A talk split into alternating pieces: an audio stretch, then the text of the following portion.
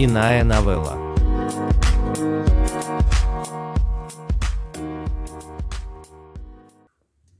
Режиссерская версия. Эдгар Керрет.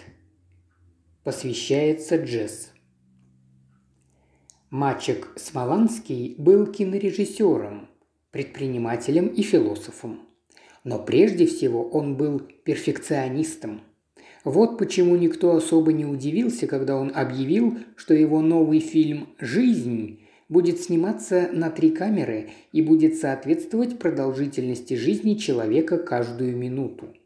Съемки фильма начались с рождения Матеуша Краташовски, главного героя-интроверта, и длились 73 года. На съемках финальной сцены, где Матеуш вешается в подвале после того, как ему поставили диагноз «рак простаты на поздней стадии», вся съемочная группа плакала. Даже отчаянное шиканье звукооператора не могло остановить слезы. Постпродакшн занял 114 лет – Мальчик умер от старости через несколько месяцев после начала проката.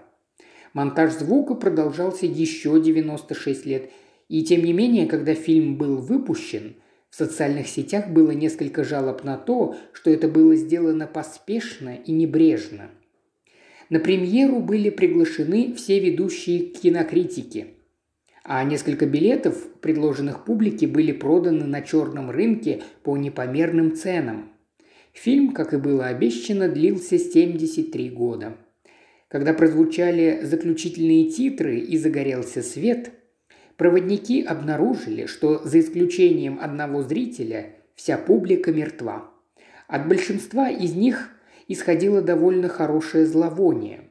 Среди всех разлагающихся трупов сидел одинокий выживший зритель, голый, лысеющий и рыдающий, как младенец – когда его слезы наконец прекратились, он вытер глаза, встал и спокойно пошел по проходу. Этот стареющий мужчина был сыном известного кинокритика, которая даже не подозревала, что она беременна, когда села смотреть фильм. Он родился через 8 месяцев после просмотра и вырос в темном кинотеатре, завороженный экраном.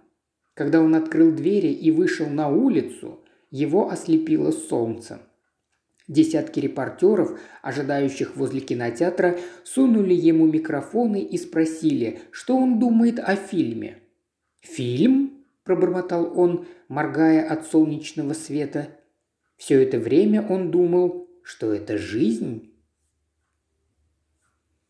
Из журнала «Нью-Йоркер» от 9 июля 2020 года.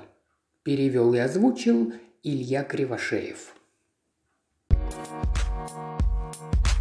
Иная новелла.